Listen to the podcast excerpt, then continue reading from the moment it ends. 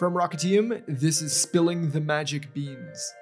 And in today's episode, our founder and CEO, Satyajeet Salgar, spoke to Karan Bhatia, who's a Senior Associate Director of Marketing at Eruditus. And in this episode, Karan spills the beans on how his team have found a playbook of messaging that converts. And more specifically, he spoke of the processes involved in building high performing campaigns from scratch. Next, Karan spoke in detail about experimentation. He walked us through the exact variables you need to test for your campaigns. And finally, he dove deep into how to interpret and act on the data that you receive from your tests. So, without further ado, we hope you enjoyed this wide ranging conversation with Karan Bhatia. Hi everyone, welcome to another episode of Spilling the Magic Beans. Today we have a very special guest with us. We have Karan Bhatia, who is Senior Associate Director of Marketing at Emeritus and Eruditus Group. Karan, welcome to the podcast. Thank you for being with us. Thanks, Satish. Thanks for having me here. Uh, looking forward to the conversation. Love it. So, uh, one of the reasons I got uh, Karan on board was that uh, we had an event recently where we talked about creative intelligence, creative experiments, and had a lot of interesting uh, stuff to share. And uh, I really wanted to record some of this uh, for our podcast listeners. So, Karan, uh, maybe for uh, everyone's context, could you tell a little bit about your role and what Eruditus and Emeritus do? Sure, Satish. So, I'll start with the introducing Emeritus and Eruditus for people who don't know. Emeritus, Eruditus is an edtech company.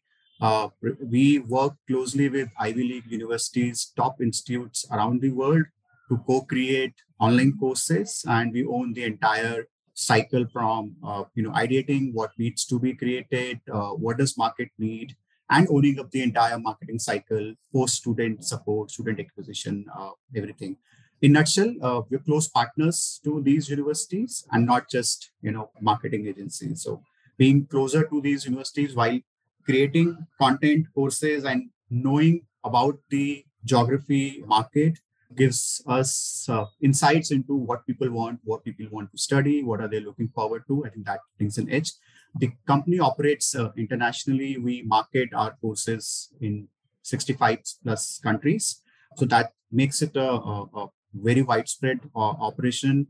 Uh, we have different kind of courses, right from you know a small mini cert, which is two weeks long, gives you a refresher in AI, you know, courses from MIT or uh, which would be for $399 right up till a one year long comprehensive senior uh, management course, something which is at $65,000. So that's the entire cycle from, you know, starting your education, trying to understand, get dipping your hands into something to a very intensive, comprehensive course. So the entire student life cycle. We also now, you know, work in K-12 space. So, you know, uh, hands-on skills on designing AR, VR, coding, we work with uh, these Ivy League universities to have dedicated specific course for young teenagers to helping them, you know, take those quick journey in, into the world of coding and analytics, coding, AR, VR to be precise. So yeah, lots happening on the kind of courses uh, we serve.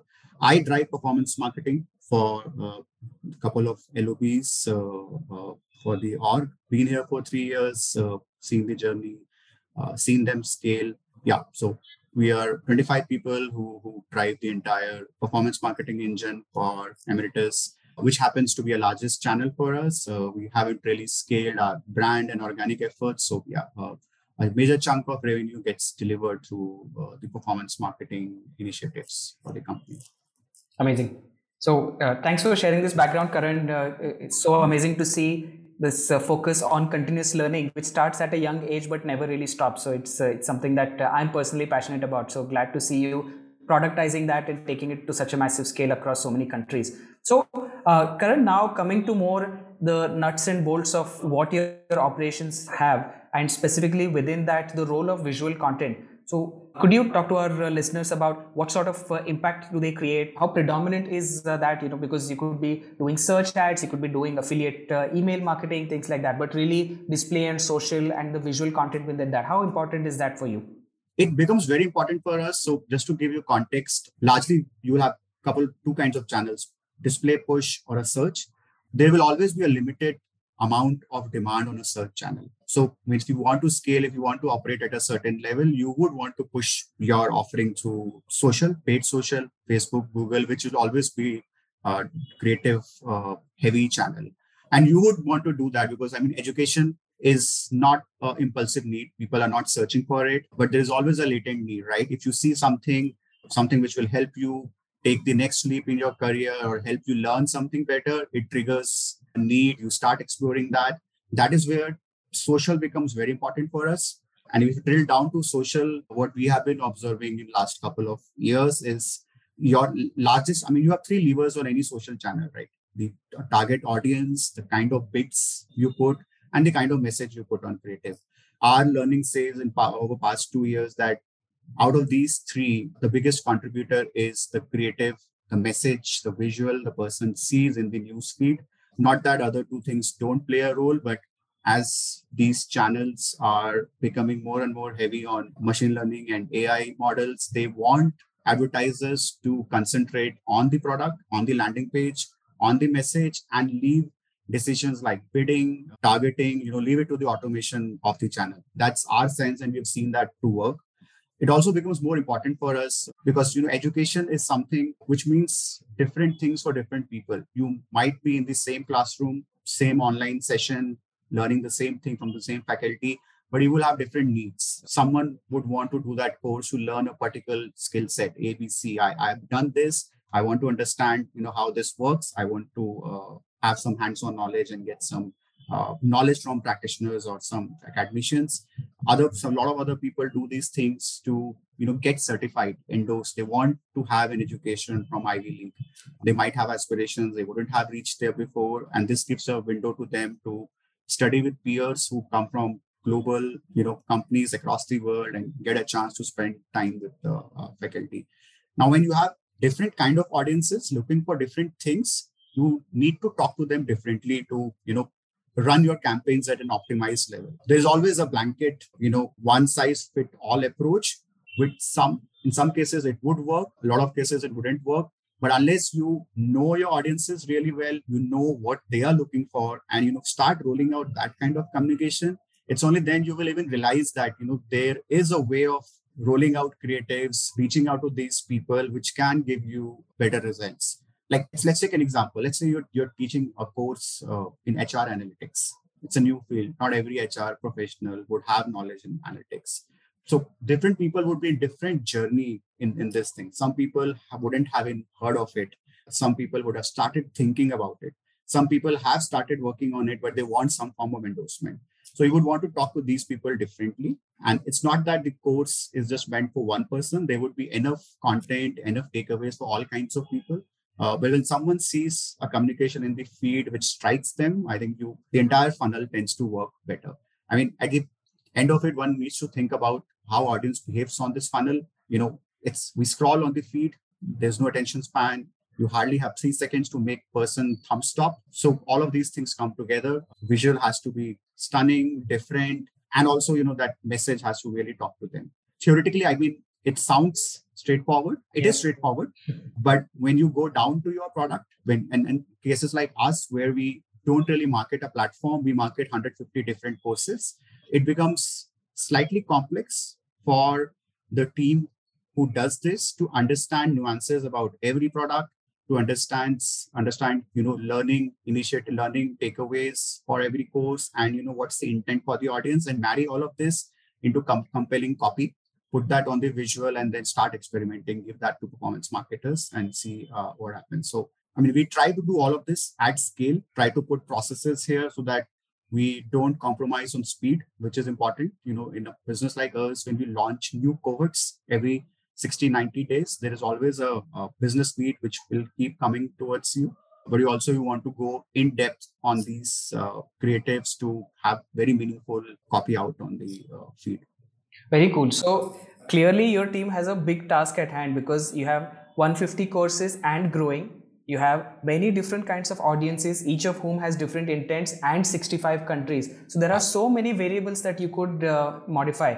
One aspect of this is optimization. Something is not working. Can I switch it on and off? Uh, or maybe I come up with more ideas starting with a base uh, uh, design or creative language or messaging position that you have taken. But a harder problem is starting something from scratch. Let's say a new product being launched or a new geography or any of those. So could you t- walk us through when you have to start that? You have past intuition, past knowledge, past data. But if you have to do something from scratch, how would you start with experimenting? Do you have one answer for that uh, new product, let's say, or do you come up with three four experiments? Could you walk us through some uh, some of your thinking on that? Yeah i mean now because of the fact that we have been doing this we have enough data across the country different audiences different categories of courses there is some understanding which keeps building into a playbook. So we try and roll out frameworks and playbook for every aspect not just uh, creative or performance marketing. So over the last few months we realized that there is always a certain baseline which is acceptable uh, and because you need to roll out things quickly you know start launching new products based on those, those playbook. So for example we know that if you're not clear about who the audience is but if your course name the course has enough demand in the market let's start our baseline with showing the school's building school's yeah. logo which is the key offering for us. At the end of the day this is a wharton mit kellogg course. Put that out prominently put the course name and just launch with that uh, and then we have a set of experiments, right? We internally call these uh, challenges and winners. So you current you have something which is let's say at a certain number, it's the current winner for your campaign. But you can always benchmark. When you have a lot of courses, you know that this is not my benchmark. If I do X dollars average CPL in US, why is this at you know 20% less than X? So that you know gives us a working area that hey, this is not working.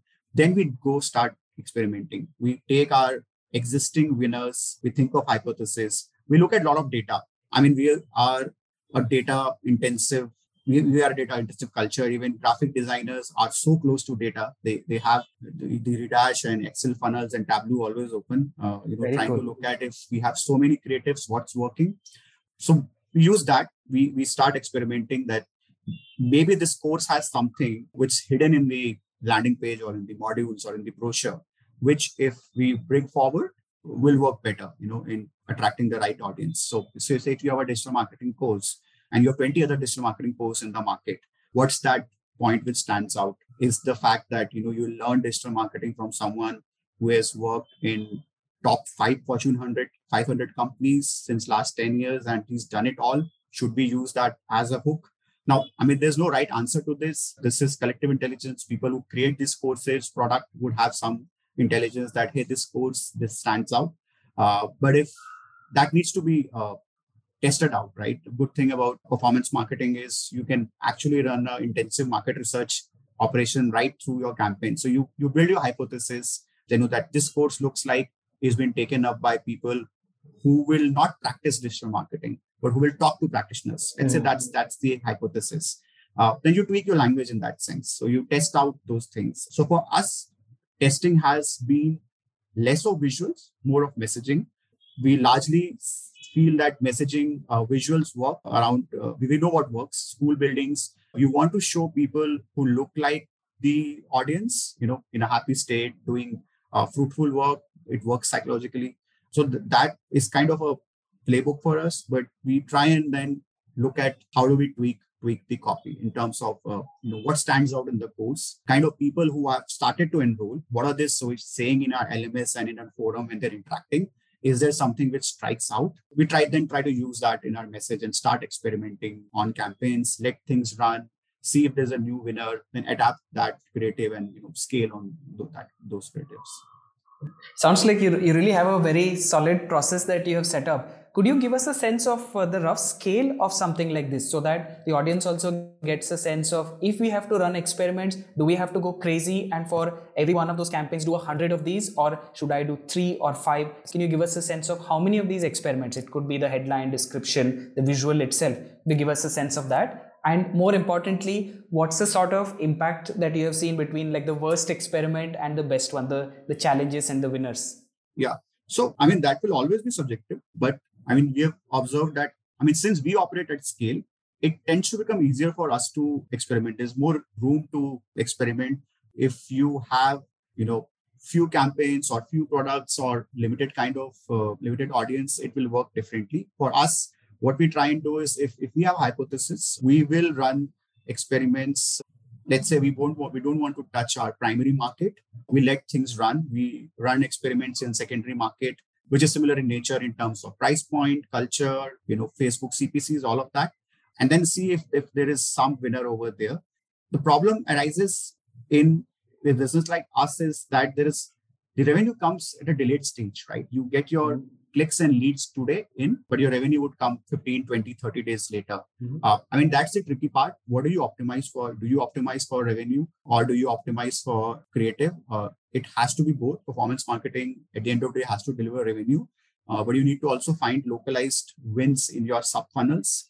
Uh, and the platforms also ding you if you don't have enough CTR. The platforms yes, yes, ding you lower yes, your score. Yes. So, so we we took that call that while we keep an eye on the overall ROI cost of customer acquisition, we will finally optimize for CTRs.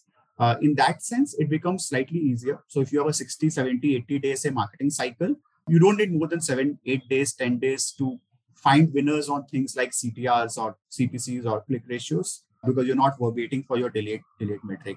So at a typical, uh, for us, at a given time, we would be running some 500 800 campaigns Oof. across geos wow. uh, each campaign might have a couple of audiences uh, mm. things like that so for us in that sense it's easy but we try and say that you know it's not about number we don't want to push people to say hey put 5% of budget on test we should always do that our hypothesis is bring out hypothesis you know bring out what do you want to test if that looks solid if the team agrees that this is what something we want to spend on we go as big as okay let's put 40% of budget for this wow. campaign on test and let it run let it get enough uh, you know lead volume uh, and let's see and let at the end of the day facebook suggest you know the winning percentage. If that number is about certain 75% it's it's, it's a good probability to you know replicate all of that.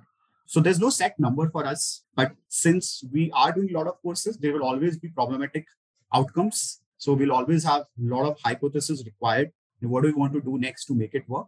Uh, if hypothesis sounds good, like you know, we go ahead with this messaging. What we want to do now, or we keep on doing, is there would be a lot of tests which are not product or course centric, right? Those are in general things which might work better on Facebook.